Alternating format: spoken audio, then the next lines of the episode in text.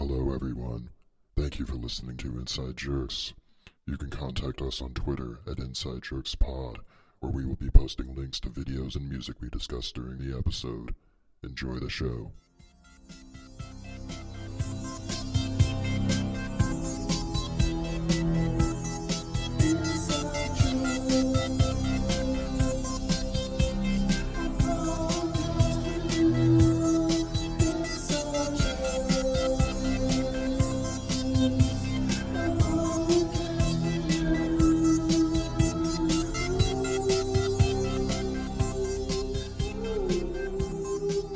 Welcome to Inside Jerks.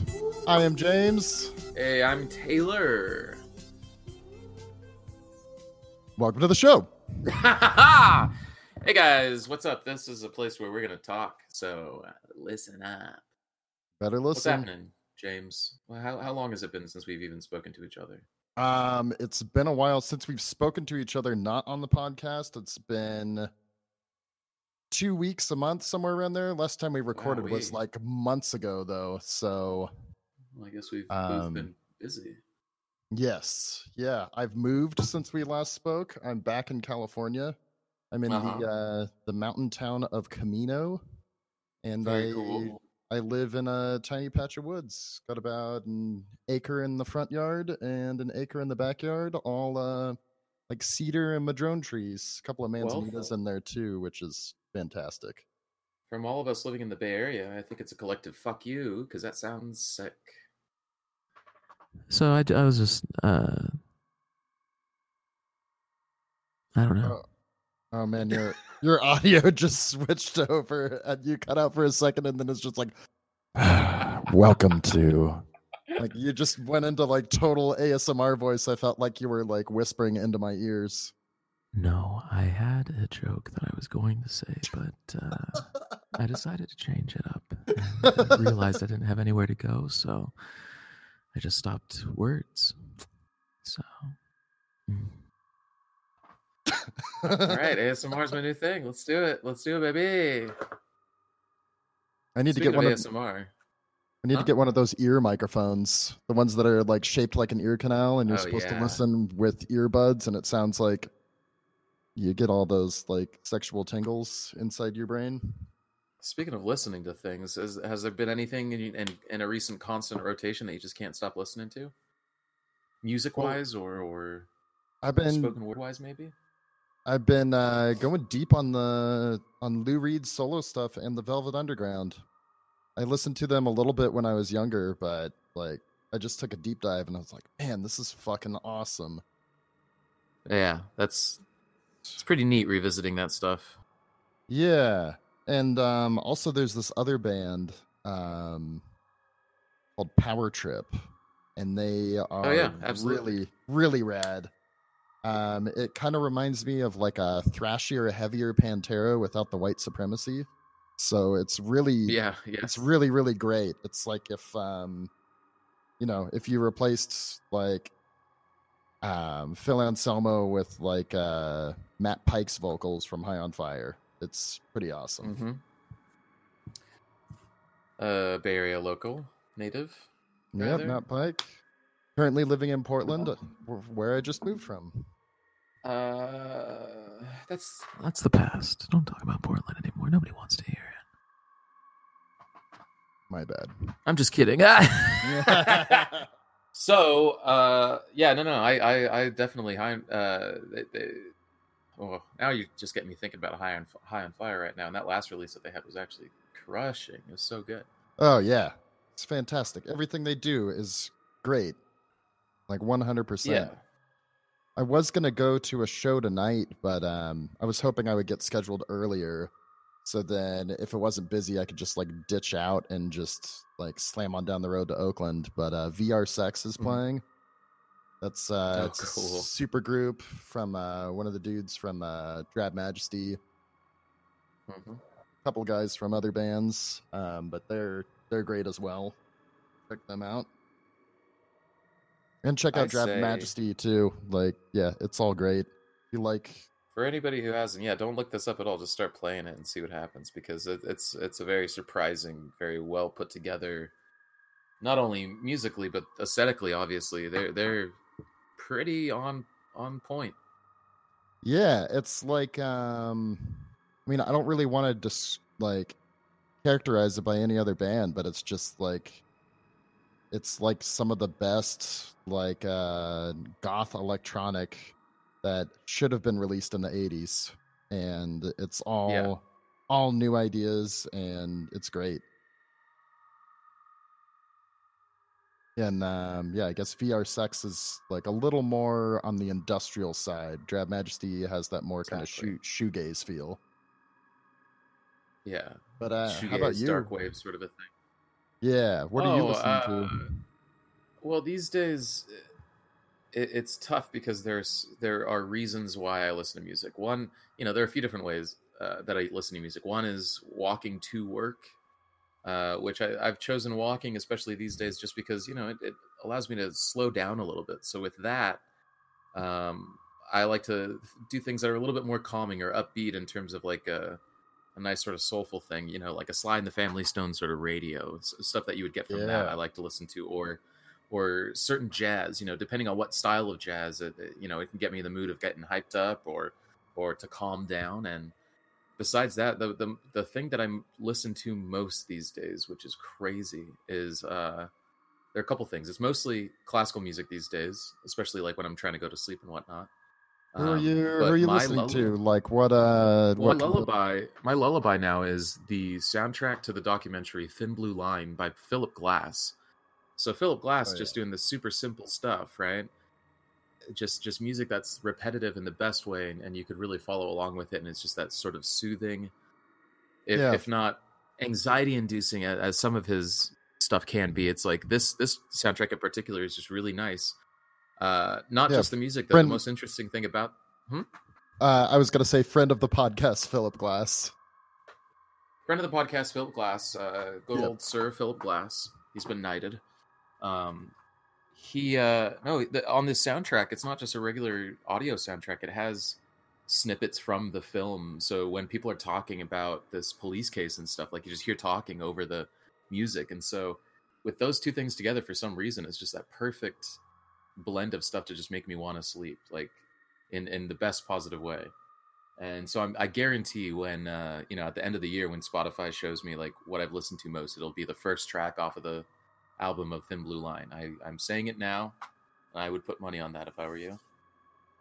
Right on. Yeah, mine. But my, just a bunch um, of jazz and stuff. My most played is always stuff that I do for. Um, I'll make a playlist for a D J gig, and then yeah, it's just like all the or if I'm writing some electronic covers, it'll be that. So it'll be like something I don't like that much, but it's all. It's been played like ten times as much as anything else because I'm trying to like, you know, get a certain part down because it doesn't take, don't have to listen to it very long for it to count as a whole play on Spotify, which is good for artists. Um, I mean, there are those people who make uh, like songs that are just a few seconds long so they can get plays, and then they just set up like bot sure. accounts.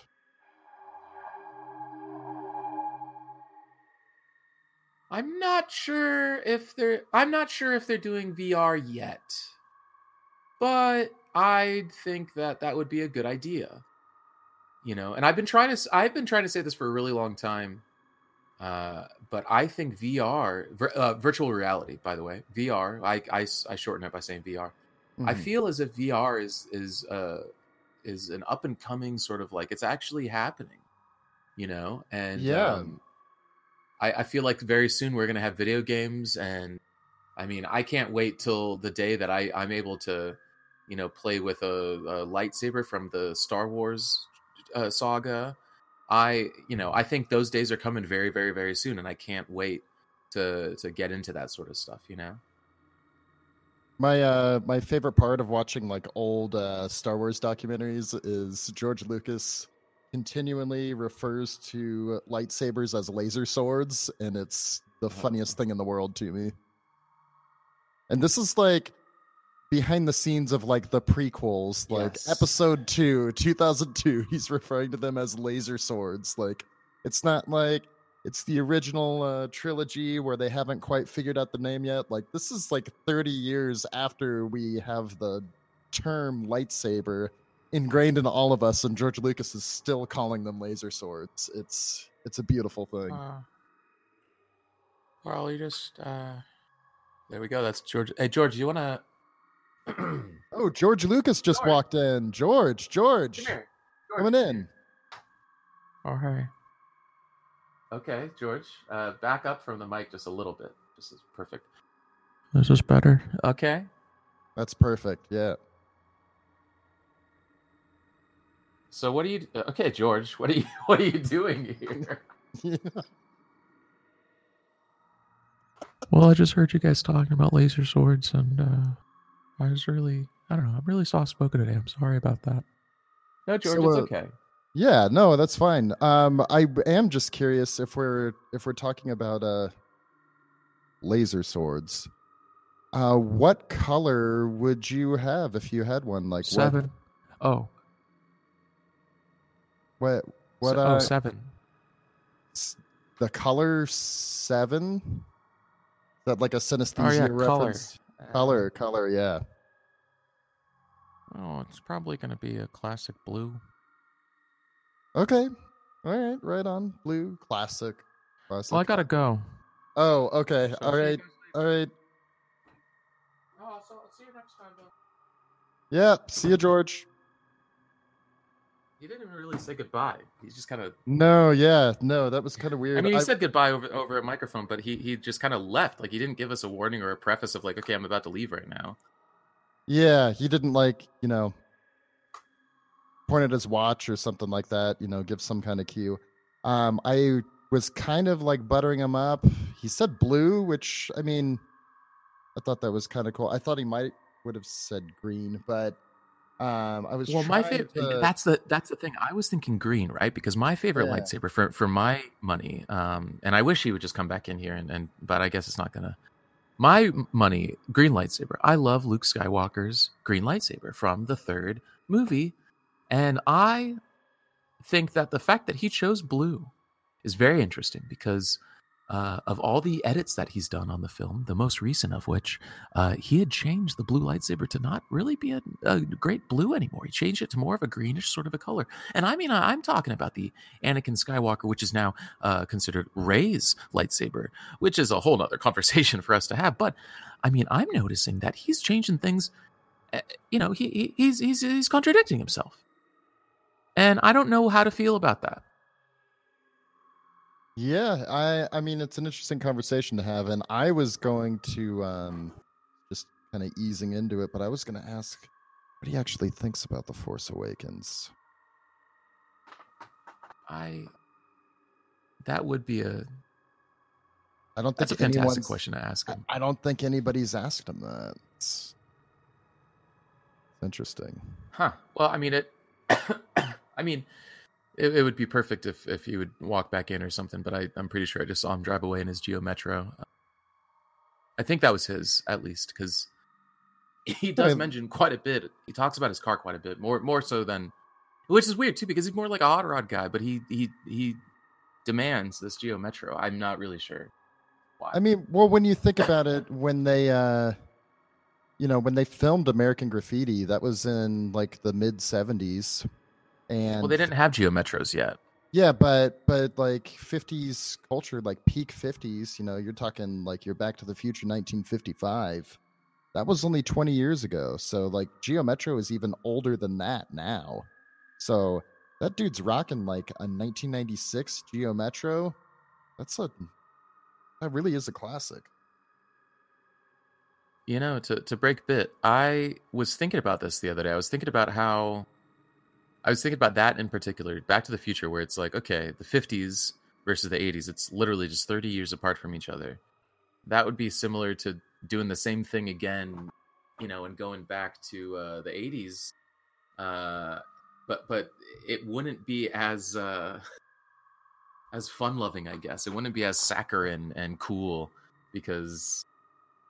I, I feel like the fifties were just, uh, at least in media, it's a completely different time. Make it look like a nice, fun, sweet time. But, uh, you know, we could, we could be doing... Where am I going with this? Well, it's it is uh... it is an interesting point that you make, because I think um, I mean, as far as what we what we do see on film in that era of the eighties, there was a lot of fifties stuff. So I think it's very similar to what we experience with the eighties now, that people are starting to do this again. And, you know, that was like a nostalgic thing that people were into in in the eighties. So for us to go back to the eighties, like, sure, yeah, we had, um, you know, there were a lot of things broadcast on television. Now we have the internet. So that's much mm-hmm. more...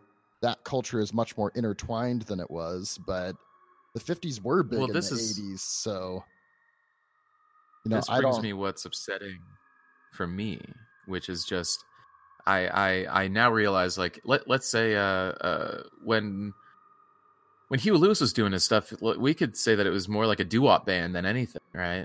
Uh, or or extremely influenced by that. And yeah, there's a bunch of fifties and sixties going on where people were stoked on uh, Back to the Future and Grease, and there's a lot of that sense coming back. A lot of the eighties and nineties are coming back now, uh, but unfortunately it's in this weird fake way, and I, I guess this is what happened with the fifties and, and making it sort of saccharine and strange and, and just, you know, no problems at all, is that they're looking at the eighties and all it is is just neon. Neon and bright colors and, and super synthy, synth-sounding synths. And I don't care for this synth wave or outrun or whatever you want to call it, because it's it's not even cool cyberpunk eighties. Like, it's not Blade Runner eighties. It's just this fake, over-the-top, overly saturated eighties I don't agree with. And, you know, that's me being nitpicky about something that doesn't matter in any way, shape, or form. But I just gotta say, I'm tired of that. I want real eighties to be in vogue, de rigueur. Yeah. Well, I definitely do appreciate that. Like, um, I mean, I'm not a huge fan of the music, but that vaporwave style, like the, you know, what Nicholas Winding Refn is doing. But um, there's that YouTube channel that everybody's plugged into, and if you haven't, I mean, you'll find it just by typing in "chill hop," and you'll find a whole playlist of shit that just plays. It's basically a twenty-four seven radio. And it's just very, very simple beats with nice jazz samples and little bits of piano and mm. stuff like that. Just as a side tangent, that shit is great. The stuff that is like, oh, yeah. This sounds like the computer from nineteen ninety-three. It's like, I don't know about that. Yeah, well, that's um, yeah, it's interesting, because if you do like go back in the eighties, a lot of people were watching movies that were actually from the fifties. So yeah. We're trying to do this recreation of of stuff of what the eighties were like that they just didn't have as much back then, but they were also pulling directly from, you know, movies from the fifties.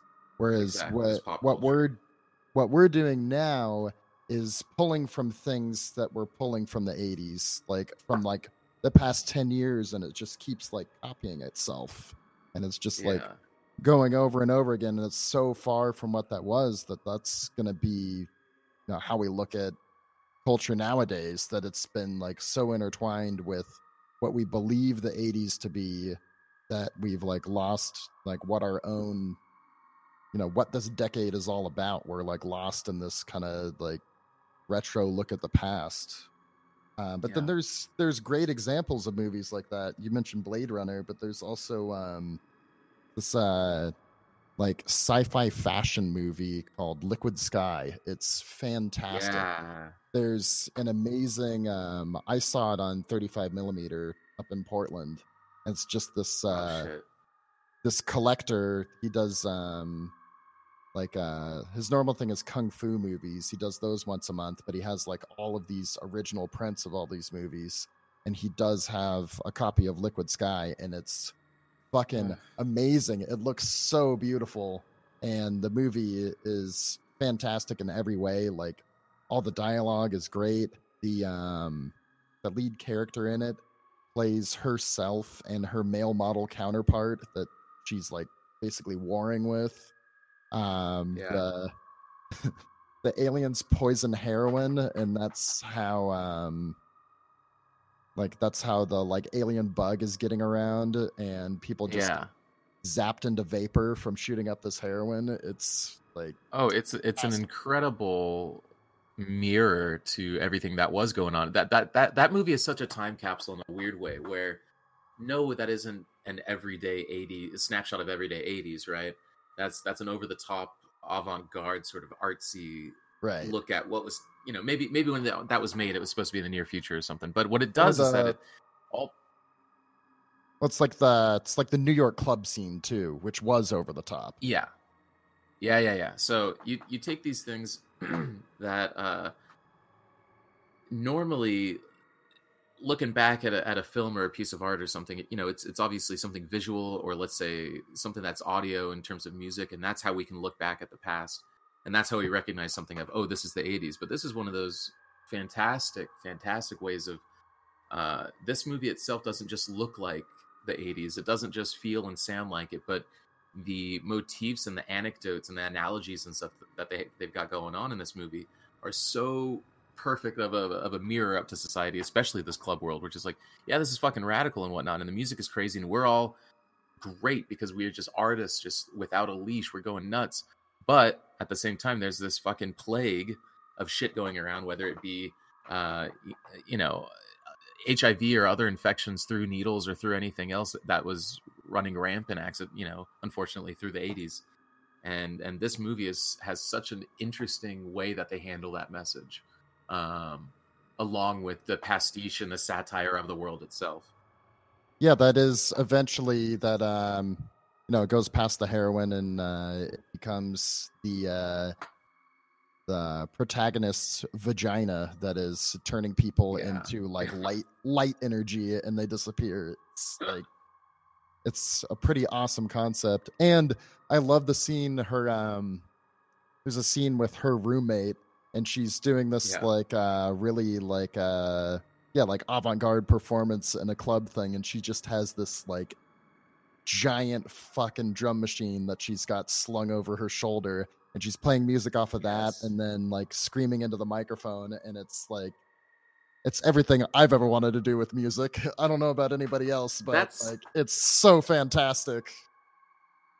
That's also the other thing that that the, the music alone in this movie was is so ahead of its time in such a weird way as well. Like the it, it's completely eighties and it's completely art eighties, but at the same time, it, you know, it's it's one of the freshest things that somebody could watch today, as Absolutely. as quote unquote dated as it may be. It's one of the freshest things because you, I guarantee, haven't seen you've seen things that are similar or something that's very close to this, but you've never seen the craziness and the insanity, the absurdity, the perfection that is this movie. It's it's crazy, and it's a little bit hard to get through every once in a while for, for either the acting or every once in a while, like some of the dialogue is a little bit chintzy. But this overall feel of this movie has has a, uh, a the craziest the, this feeling of it being more than just the eighties. It it has a it's it's ahead of this time, and it and it could be technically what so many people might think today of the eighties being, in terms of absolutely neon drenched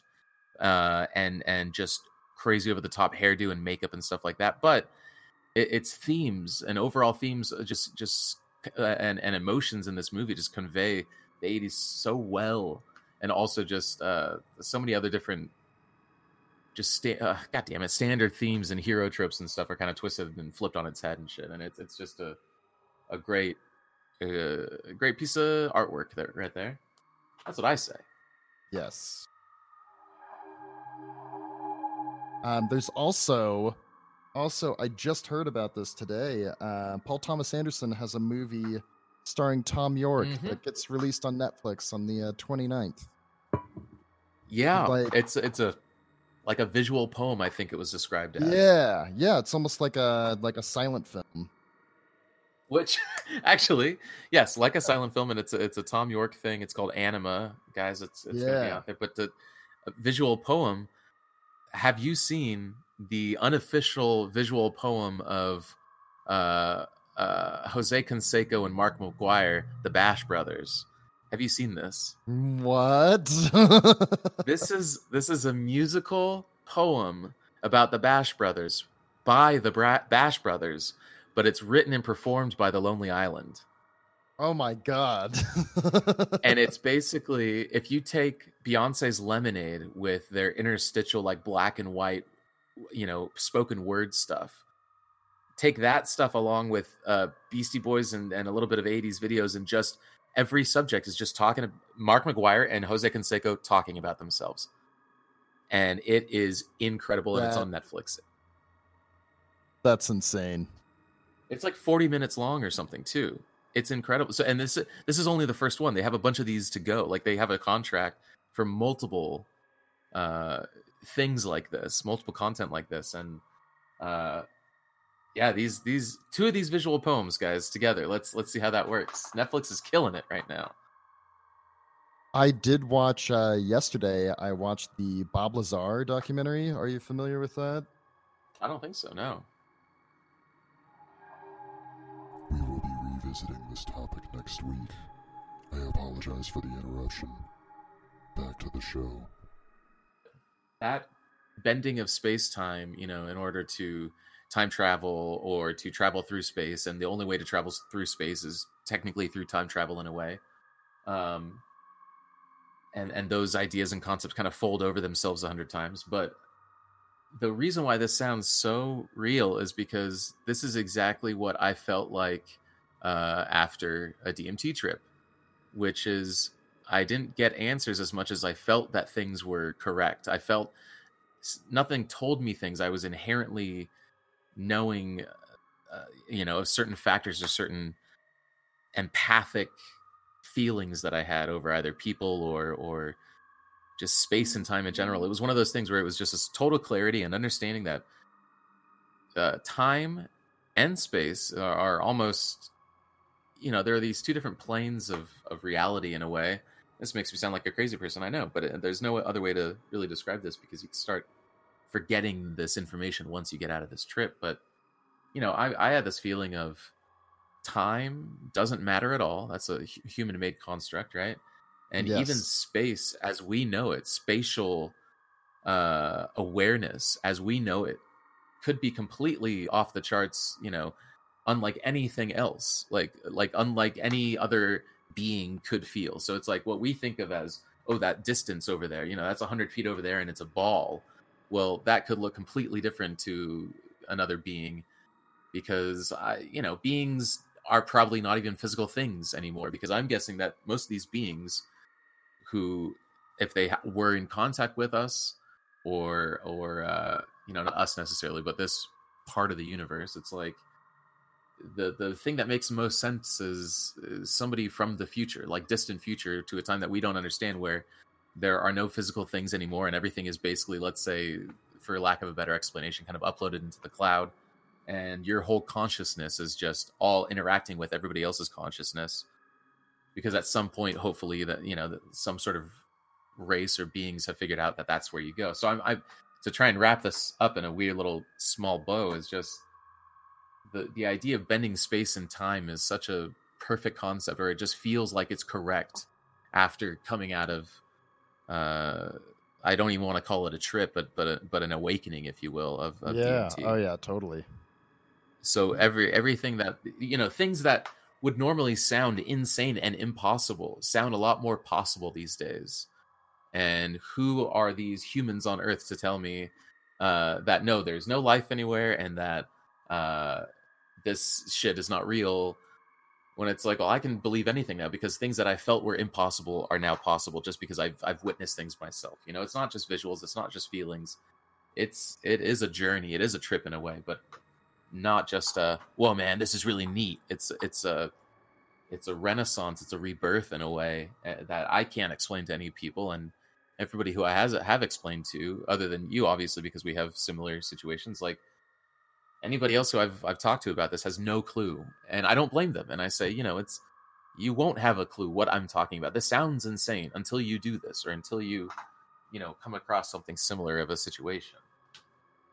Yeah, I, um, yeah, well, I grew up, um, you know, wanting to believe in aliens, you know, wanting this, um, you know, this other, uh, uh, you know, the, this other like world, it's something that could be, I mean, I guess access isn't really the right word. Um, but yeah, I mean, after smoking D M T, it's like, oh shit, like, you know, this wasn't just like a feeling. This is like some, like, you know, remnant of something else going on that we're only seeing a, a certain a certain section of of reality, yeah. Like what what we're capable of seeing. And yeah, it sounds you know, totally hokey, but until you like cross that point, then you're like, oh shit, like this, you know, there's something else out there. Because uh, the the trips are so similar between um, between different people. This they all have this like very similar trip, so it could mm-hmm. totally be something that's, you know, interpreted by your brain and just like, you know, this place that your brain goes to when it's being like oversensitized, or it could be, you know, this other parallel plane that is also existing at, I mean, at the same time as relative, because yeah, like you said, there's no there um and like, let's just uh, say those things are probably all happening all at the same time anyway. It, it's it's gonna, all those things, it can't just be one thing, you know. Yeah, it's like uh yeah uh if I could quote Alan Watts, it's like that uh yeah everything is happening now. The only thing that is existing is now. What happened in the past is happening now. What's happening in the future is happening now. It's all It's all in this moment that we're living in, and it's just yeah. um, we're just uh, kind of like scrolling along um, a timeline or like a reel. Um, no, I, I but that, completely that agree. Reel, that reel is all sitting there. It's all been there. It's not that like things are predetermined. I don't think that um, you know. I I don't believe in like, you know, fate or that like all of your decisions have made yeah. for you, but.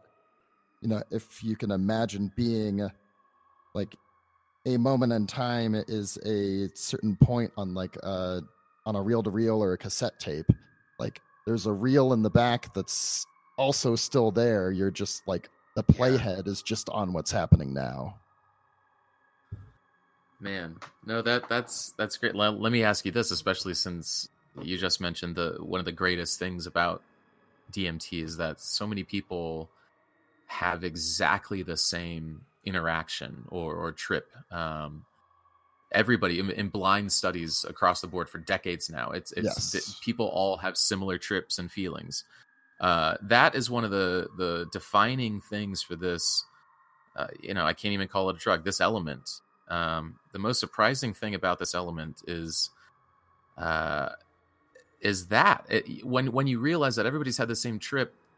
Versus when you when you think you know how connected you are into the universe, like L S D, you know, the synthetic thing that's been made, gets you very, very close to what D M T does, but it it's it's more of a recreational, have and fun sort of thing for a lot of people.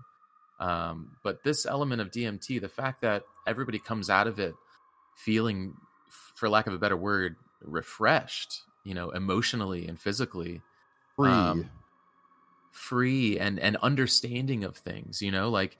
You you talking about the these different realities? These things are not like you're saying with like a fate. There's it's not like there's a timeline and it's already planned out. And it's like yeah, the alternate reality is a different timeline, or like, you know, maybe the president is different or something like that. But it's not that simple. It's it's it it's something as, you know, time and space is constantly folding over itself, and whether that be super fast or slu- super slow, I don't know. From my perspective, I'm just a human who knows what's going on, but. Inside of us, I feel like we've got our own mini universe in a way where it's like, you know, we have our organs and our bodies are supposed to work this certain way. And you know how to uh, dis- discern how your body is feeling, because your body isn't speaking in a language to you, but you can feel what's going on in your body and how you're feeling sick because you understand your body. You understand that there are these things that change within inside of you. And those are very tied into the same sort of idea with like emotions, where you know that it's inside of you and you know that you can't control it necessarily, but you know these things are, you know, helping you to understand inside and outside how this world works in a way.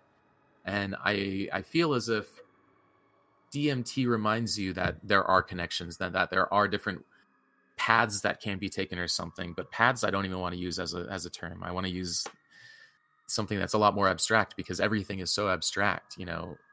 And and I feel like I'm not going around in circles, but just kind of like going from one point to another. But but it's this is what's tough about D M T. It's like it's such a it's all this stuff all at the same time, I feel. Well, these, I these, um, or at least recognition of of this sort of stuff. You mentioned paths, and I don't think that's necessarily inaccurate, because the way I kind of see it is that, um, like every decision you make is like a fork in the road, and then every time you do that fork. The there's like this um um like for lack of a lack of a better term, there's like another plane or a parallel universe where you made that other decision. Mm-hmm. So it's constantly in branches. Perfect. And it's constantly splitting up. And the this um when I describe that reel, like it's like um you know, you're born with a certain reel, and then when you make a mm-hmm. you know, every decision you make, the tape is cut and then a new reel is put on in front of it. If that makes sense. Like every decision this, this you make, you're changing you're changing the the path ahead of you. And do you not find it easier these days to make decisions or to see the path of a decision or imagine things? Um, you know, let's let's say like you're thinking about, oh, what would happen if I if I quit work? Well, it could go this way or it could go that way, right? You have these sort of like visions or these thoughts of how things can go. Um, do you feel as if you're more in tune with those kind of things these days? Can you can you discern an end to a um, a journey of some sort, or can you uh, understand which path to take from here and there, just just on your own? You know, let's say self. Uh, uh, what am I trying to say? Self uh, preservation. You know what so... I'm trying to say? Um, it's an interesting thing that you bring up because like, are you are you more connected to what might be coming in the future and what has happened in the past? A K A, have you do you feel as if you've understood more of the quote unquote mistakes that we've learned from in the past, and have you now, um, at that same time maybe felt um more connected to how the future might go because you understand the past more? Like, you know what I mean? It's it's all on top of each other, but so... it's all this. So yeah, I mean, I've definitely it's definitely easier to make decisions um, as far as that goes, and like how I how I feel about them, and like that like regrets don't really matter because it's yeah. not like you're you're not yes. going to change it. All you can change is how you how you process that, or like how often you remember it. Like you don't understand you that don't, things are a bummer and that you haven't ruined your life right now, and you could just keep going, and and the more you keep going, you're stronger for it. That kind of stuff. Yeah, right. Um, but when I, I, I don't really, I don't really smoke weed anymore, but when I did, um, and I was like, like, let's say for instance, I had, I had a couple of job interviews a couple of weeks ago. Um, and like, I had this, I had this like good feeling about it when I was going in, um, just this kind of like lifted feeling in my chest and everything. And when I've had that feeling in the past, when I was like really fucking stoned, um, or when I was just like, you know, when I was doing more D M T more often, or like I was smoking more often, I was kind of tapping into this mm-hmm. thing where when I was doing something where I felt that I was on the right path, because it's not like it's decided for you. It's like what feels natural and good to you. Yes. I would start to, yeah, I would start to build patterns like within the sidewalk, like uh, the sidewalk is made of these like tiny little granules. Those became like pixels, and I was seeing these mm-hmm. like um things that oh, were almost hier- hieroglyphic in nature, or um yeah kind of like a Mayan-esque pattern, or like mandalas, like fractal patterns, and those mm-hmm. would get stronger as I would get closer to this, you know, this thing that deep in my mind I know I should be doing, but now it yeah. more manifests itself in like this like it's kind of like a cool warmth in the center of my chest. And I know that like I'm doing something right. Whereas like, um, you know, ten years ago before, um, yeah, ten years ago or so, when I would feel that feeling before, like that would manifest as like anxiety. I was worried about something, yes. but no, like that's, that's a thing saying like, you have to do this. Like, it's not like, you know, you can't look at it as fear. It's a it's a drive yes. saying like, you have to do this and this is going to be great. Um, so yes, it is. It's definitely easier to make decisions, and I know I'm in the right place. And also at the same time, you know, that does, you know, sometimes that feeling can invert, and it's just like, I don't need to be here, or I shouldn't be here, and you yeah. shouldn't beat yourself up about that. If you don't want to, you know, be in a certain situation or be in a certain place, then like don't follow that, but if it feels good, just do it. Like yes. So would you would you agree that things have now changed, to make it super simple, it's like would, things have now changed from I have this feeling of anxiety to I can't, you know, I can't get out of this anxiety. Has this changed to maybe more of a, a flip of a coin in a way where it's like, I understand both these sides, things are rather equal, and now it's my decision to flip this thing and to see what happens. Yeah. Or versus more, I'm not going to flip the coin. I can just hold on to this coin and I still know what's going on. Yeah. Or more so. Yeah, definitely like holding on to the coin. Um, but also it's just like not letting fear get into my, get in my way. Like balance. Uh, anxiety manifests itself as this like, this fear that you're going to do something wrong or that like, you know, this is going to change something later on the line, but that doesn't matter anymore. Cause it's like, yeah, to, to just... not give into the fear and to not give into the hatred. It's like fear leads to anger. Anger leads to hate. Hate leads, leads to suffering. suffering. Exactly. Going back for a second though, the, the, the flip of the coin or whatever, less so is it flipping a coin rather than you understand that that these emotions, let's say fear and coolness, right? Or like anxiety and being cool about things, that you can, you now understand how much of that is just, it is two sides of a coin and there's control over this coin. Now let's, you know, maybe holding it in a hand and it's like, I decide when I feel this way or that way versus let's yeah. leave it up to just chance emotion. Yeah. Or that, um, that, that's, um, that being afraid of something is necessarily bad. Like that's yes. a that's a huge thing. Like you can, you know, you can choose not to do something out of fear, or you can just do it and like not, you know, not let that fear take hold as in something that you shouldn't be doing. Like it's oh, it's perfectly okay to like, you know, go into a situation cautiously, whether that's, you know, well, a job interview or like a, you know, a social situation or anything like that. I mean, I used to get like it's that anxiety it's every time I went to a concert, and it was just like, no, like yeah, yeah. You're afraid of having fun. Like you're afraid of getting yes. an endorphin rush. Like that's what this like, you know, that's the basis of this fear. And it's like, yeah, you don't need that. Fuck that noise. No, to be able to handle negativity and positivity and to understand when things might turn negative and how you can handle that, whether that be emo- being emotionally sound or to be physically like removing yourself from a situation, whatever it be, like you understand how to navigate yourself and your brain a little bit more. Yeah. Uh, but as, as you're saying, like uh, too much of something, uh, I mean, I'm, I'm just, I'm constantly thinking about this, right? The, the idea of balance and the idea of of things in moderation, right? Um, and this could be applied to every single aspect of life, I feel. Um, going on the computer is fantastic because you're opening your mind if you're using the internet correctly and stuff like that, right? Like positively and, and using it to expand your knowledge, whether it be things about your hobby or, you know, things that you're interested in. But bottom line is you're being creative somehow. You're trying to think of these new ideas and stuff, whether it's subconscious or not. But for, you know, too much of this could leave you, you know, lead you away from social interactions, which then starts changing your insides to be a little bit more socially anxious.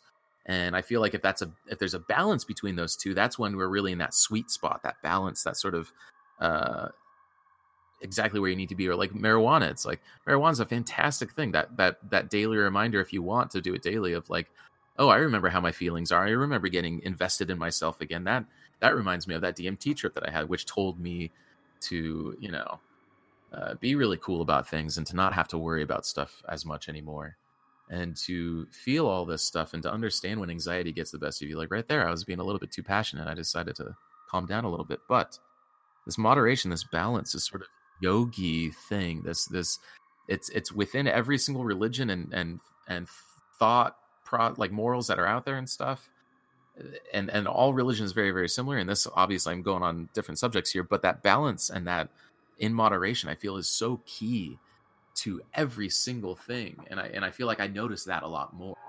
You're, you're talking about these paths, and and and I'm thinking, you know, it's like literal paths is maybe too concrete of an idea, um, but you know how how to how to balance your emotions, how to interact with the world, basically, right? The yes. world that's outside of you and the world that's inside of you. Um, from that balance, I, I the, what you were saying reminded me a little bit of um, how I look at concerts. You know, you want to get a little bit closer to the stage. You can't just barrel through people because that's a little bit rude. Um, but you don't want to wait behind all these people, but you have to get in somehow, right? And I feel like the best way to do it, I, I always talk about it being the vein. You got to find that vein, and then you, yeah. it's this little small opening that leads to another opening that looks as if it might be cut off by a giant person, but you find another opening. And if you're open to this world coming at you, and you know how to balance, you know how to guide yourself through things, you're able to find that vein, all those different forks in the road and whatever, and find another way out, find another way out, all the way until you get front and center to your favorite band, right? Yeah. that's that's yeah. another way of thinking about that for sure. So I uh, just wanted to throw that out there real quick. Yeah, and it's not but, necessarily uh, the, the easiest path. It's no. the one that, it's the one that will work for you in that moment. And if you fail, that's the best thing that could happen, because the next time you're going to do that much better. You know, it's it's the your failure is the best thing that can happen to you before you actually succeed at something. Yes. I feel, uh, and and that understanding as well. You know, all this again, all this is really just lumped together. Basically, this the, you know, long and short of it is that everything is on top of each other, whether it be sight, sound, physical things, emotional things, empathic responses. All these things are all linked. We're all connected by the force. You know, whether you want to admit it or not, that's fine. Uh, and if you think that I'm crazy, that's also fine, because it, nothing really matters. Like Bill Murray said in Meatballs, it just doesn't matter. Uh, start living life that way. Stop stop worrying about things and stuff, and it starts getting a little bit easier. It takes time, and it's not immediate, and you'll never notice something happening like that. But with time and persistence, and if this is something that you really want to do, like any sort of hobby, if you're if you want to do it better, you practice it, right? I think it's the same thing with my hobby now is just to try and be a better person out in the out in the world, and uh, it's only benefiting me so far. You know, it's it's sometimes things are scarier because I'm trying to get out there a little bit more, but it's that's good to have that sense of being scared and to tackle these fucking problems. This is life. Get out there and tackle the life, the world, the roses. Get your nose up in those roses and smell them. And even if you, um, yeah, you're talking about like conquering fear and everything like that, like how fucking awesome does it feel when you do feel like kind of bogged down by something, and then you, and then you conquer it, and it feels oh yeah fantastic. Like, you know, if you need that fear to drive you, yeah, just break through it. If there's anything nagging at you that's in the back of your head, and it's just like, you know, I, I can't go to sleep because I keep thinking about this. It's like, well, looks as if you need to fix that thing, and you need to find that that's your, you know, emotional and mental way of dealing with something. Now it's time to get physical and actually do something in your life about whatever is happening, you know? Yeah. It's and, like, and, uh, yeah. Friend of the show, uh, Jim Morrison says, uh, break on through to the other side. Well, he, he stayed more on, uh, you know, speaking of him in particular, I would not say friend of show. He, uh, No, is not breaking onto the other side, because his side is on your side, and there seems as if he built a brick wall, and I'm on the other side, and he has been very rude to me. Uh, yeah, or has he's not coming back? That's for sure. Yeah, I don't want him back. But um, no, it's it's it's really interesting to to be very cognizant of this balance, this moderation, this sort of listening to what your body has to say. You know, I have like a little. I understand now what people are talking about with like that little voice that's inside you. Like I never really had that, I guess, until just recently, where it feels as if I'm talking with myself. Um, but it's more of just listening to how my body is reacting to things, how my mind is reacting to things, and just being really open to how I can fix it if need be. And it's flexibility. And it's just like working any sort of job. If you're going to let something get in the way of you succeeding at a job, then it's a hindrance, and you, you know, figure out a way to get around it for the next time. It's, it's, your job is life, and life is your job. And you got to be able to bob and weave and be able to, you know, balance your way through things. It's, there are tight ropes, and there are things to push through, and all this stuff. And it's, it's mental, it's physical, it's emotional, it's all these things. And, and when you start succeeding at it, man, it starts feeling pretty okay. Yeah, it, it feels good to make yourself feel good. I think I don't know. It's good to yeah. be proud of that. I mean, I'm definitely like, um, yeah, I'm feeling like a little bit of like some tension right now, because I'm very like isolated where I'm at now, and I just yeah. started two new jobs, and I'm like, I'm very, very much on the fence of like, just saving a bunch of money and then mm-hmm. just packing my bags and moving to L A just because I'm never going to do it again. You know, yeah. now is the time. Uh, exactly. At least spend some time there. So, you know, that's something that that's in my mind. And um, this, um, yeah, I was just in L A a couple weeks ago uh, for uh, BugCon, mm-hmm. as a matter of fact. And uh, I met a bunch of really great people down there. Mm-hmm. Um, and yeah, and then I finally realized, like, this is a bunch of people, you know, actually doing the stuff that I want to do, and all of these things are happening. And, you know, this, you know, massive community of people, you know, a lot of them, a pretty good amount of them are L A based, and they're, you know, just doing things all the time, like collaborating on different things, and just Man. like, yeah, it definitely seems like, um, yeah, to be part of this, the, um, this online community for like over a year now, all people in person, like they're all, yeah. they are all fantastic people. And, you know, I, you know, I, I would say I made a bunch of friends, but these are people who, you know, have been my friends for a long time. Um, that's a perfect yeah. example of all of us being connected. It's like we're connected yeah. in so many different ways that we cannot perceive at any point in time necessarily until it happens. And it's like, man, you you start realizing I've been connected to this person all my life and I never knew it. I never even knew this person maybe. And yeah. there are paths that we have, you know, both taken. Let's talk about us even. It's like there are paths that we have both taken that are very, very similar. And we've crossed paths literally and yeah. physically. Like a and, decade ago. And yeah. And and we're coming back around somehow, and it's it's just all that. I mean, you talking about L A, L A just reminds me that there's a lot more opportunity down there for the stuff that I really want to try and do for myself in, in terms yeah, of same here, different yeah. business ideas and stuff. And uh, holy cow, I guess that I've been I've been telling myself that I hate L A for so long. Ugh, I haven't even thought about L A, man. God and- damn, this is great. Yeah, and I, I also, um, yeah, before we get too ahead of ourselves, I just wanted to do a shout out to um, uh, Franklin Franklin, and Uncle Howard. Really cool dudes. Buzz, buzz. Um, you should listen to their podcast. I guess it's now Uncle Franklin and Uncle Howard. Uh, that podcast is Uncle to Uncle. Uh, a couple of very funny dudes. Um, I also hung out with um, friend of the show, Sleeves. Also oh. a great dude. He's in the uh, Saint Louis area, but... Um, yeah, really, really cool dude. He was nice enough to let me crash on his hotel room floor one night. Yeah. Um, yeah, spent a night um, in a different place. All three nights that I stayed in L A, it was pretty awesome. Just like roaming all around the city and just, yeah, crashing in random spots. Um, and then uh, also Skeleton Blood, Blair Gorman. Very good artist. Check out her stuff. Absolutely. Um, she's uh, the designer of the BugCon poster, as well as the um, you know, the official BugCon art, the stickers, and everything like that. Hat. Very. She's very, very cool. Yeah, she did the hat as well. T-shirt, uh, right? Yep. Yeah. Oh yeah, the bug, the Bug T V T-shirt. Buzz, buzz, mm-hmm. skittle, scattle. Uh, give them the claw. Um, the other uh, podcast that I wanted to highlight is uh, Dune Boys. That's uh, hosted by. Uh, Dickie Killjoy and uh, Jeff Gibson. Uh, it's a podcast about Dune. Doing? Uh, We're doing the... a podcast about Dune. Everything Dune. Okay. Um, we are in talks of uh, doing an episode about the music.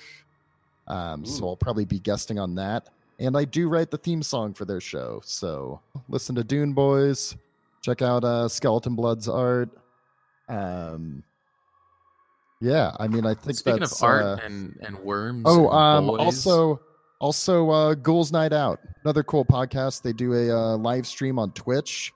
You can check them out on uh, Ghouls Night Out on Twitter.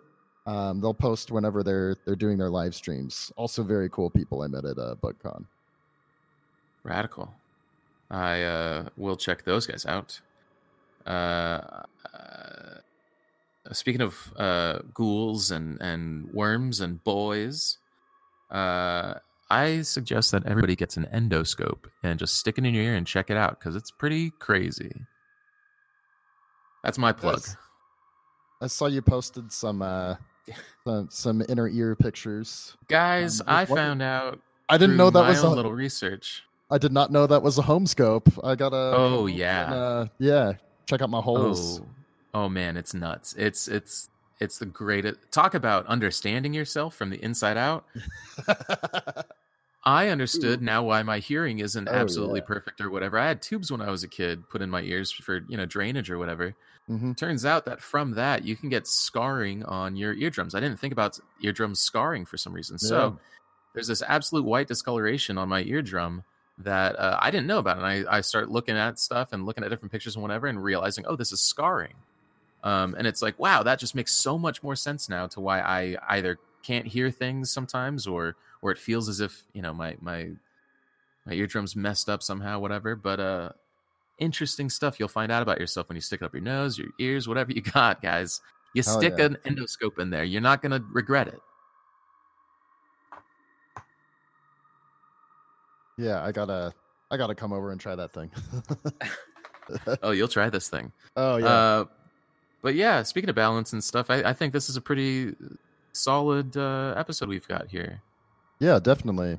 I do. Um, yeah, well, just one more shout out. Yeah. Um, they're kind of broken up now, but uh, I met uh, Jack Allison and Kate Raft, and they are fucking awesome. And they do a mm. Twitch stream as well. Jack A M, also known as Kate A M. Um, but very, very cool people. Uh, a couple of the organizers. I also met Van Robichaux, super cool dude. Mm-hmm. Um, oh, yeah. There's one more also. Uh, Matthew J., and Steve Yurko hosts an Adult Swim podcast called The Deep End. Check that out, too. I just wanted to, uh, yeah, shout out all my uh, BugCon people. Um, everybody right. was so awesome.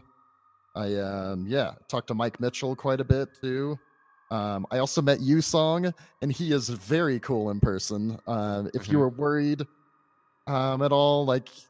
And, you know, maybe Yusong might be like a little, uh, you know, he seems terrible. He seems like really like, you know, maybe too rad uh, on the podcast. But um, but no, as much as like Nick and uh, Mitch are trying to fire him all the time, like Yusong is very nice and very cool, like super cool, dude. I look forward well, you, to that's, um, that's great to hear, honestly, because I, I you know what, Yusong, it's good to have you out there in the world. Yeah. You do great stuff, buddy. Everybody should we have appreciate- a Yusong in their life. I wish. Huh. Well, how about how about one last thing? I just came up with a segment right here. It's called Two for Two. In this segment here, we're going to talk about uh, two different subjects and uh, two different things under that subject. So I want to say, like, are there two pieces of music or something, music-related stuff that you might want to talk about? Or uh, are the and the second question is, uh, are there two... Uh, other medias, whether T V or movie or something that you want to talk about. Two for two. Give me, give me what you got. Well, we already, we already did um, a couple things earlier, but like I can, I can. Just a quick this. shout out. Two for two. I can plug this anytime. Um, the band Suburban Lawns, they're fantastic. Oh. I'm pretty sure I talked to them about them on our previous episode, but let's just put Suburban Lawns Hall of Fame two for two all the way up on the board already. Yeah. nineteen eighty-one L P and then a nineteen eighty-two or eighty-three E P. Both I fantastic. Agree. That's the only music they came out with. There's, you know, they don't have much of a catalog. It's about forty-five minutes total, and it's some amazing music. You're gonna want more, but you're you're not gonna be upset for what you get because it's it's a perfect amount of just sheer brilliance out there. It's, yeah, it's every everything they put out is fantastic. Every single song. Cool. Um, their their live videos online are pretty. pretty awesome too. Actually, we can even just do two things media wise, two for two, two for me, two for you. Talk about a second thing. Oh, I do got one. Uh, Deep Murder, directed by uh, Nick Carosi. It's on uh, Amazon Prime. You can rent or uh, buy it. It's uh, it's really great. It's a um, it's a slasher movie that takes place. Uh, it's a slasher movie that takes place inside of a softcore porn movie, and the entire cast is like, like relegated to only using porn lines, and it's mm. fantastic. It's got um, Jerry O'Connell's in it, Kate uh, Asleton, um, and a couple of the writers are in it as well. Uh, the cast is fantastic. It's hilarious. They uh, they managed to just narrowly uh, passed the Bechdel test while having a conversation about the Bechdel test. It's a, a hilarious scene. And I don't think they actually managed to pass the test because one of the characters has no name in the movie. Yeah. No, that is, uh, that's pretty good. Uh, how about you? Perf- what you got? Ah, well, you know, now that I'm thinking about it, so Suburban Lawns, that is a, a fantastic, fantastic uh, band right there. And I just wanted to pull up something. I wanted to do the same. I was, I was going to find something eighties and, and an offbeat that I've been listening to recently, maybe. Oh, here we go. Here's a little, speaking of ba- vaporwave and stuff that we were talking about earlier, there's one person or group or whatever that, there, there's one outfit out there, vaporwave, that is churning out some really great stuff. They're called Windows ninety-six. And yes, from the, the yeah. color of their, the coloring of their uh, album to the, the way that it sounds, just everything flows so perfectly. And I actually thoroughly enjoy this weird off-center synthy, but not fake synthy. Like, it feels real, that it has some grit and some salt around it. Like, it's it's interesting, man. I like that stuff. Good stuff. So shouts out to him, them. I don't know who they are, yeah. but they're doing great. Uh, and for for a movie, uh, even something similar. That this, um, let's let's think that uh, Deep Murder was talking about, uh, you know, sort of satire on movie, also doing a homage at the same time, right? An homage to hard-boiled cinema is Craig S. Zoller's uh, Dragged Across Concrete. Now, I was uh, a, a little bit wary going in because it is a movie with uh, Mel Gibson. That guy's kind of a fucking asshole. But uh, the way that this thing is written and shot and the pace of it and the characters that are involved and everything is just, you know, Craig S. Zoller, this guy is the new uh, grindhouse for this age. Like, it, it's just perfect. It's hard-boiled as hell. It's violent, but very realistic, and doesn't show you that violence is good in any way. Like, it's... Holy cow. Dragged Across Concrete. Try and find that one. Vince Vaughn, yeah, Mel Gibson, Dirty Cops. I'll definitely be checking that out. Um, well, yeah, I think that uh, just about wraps it up.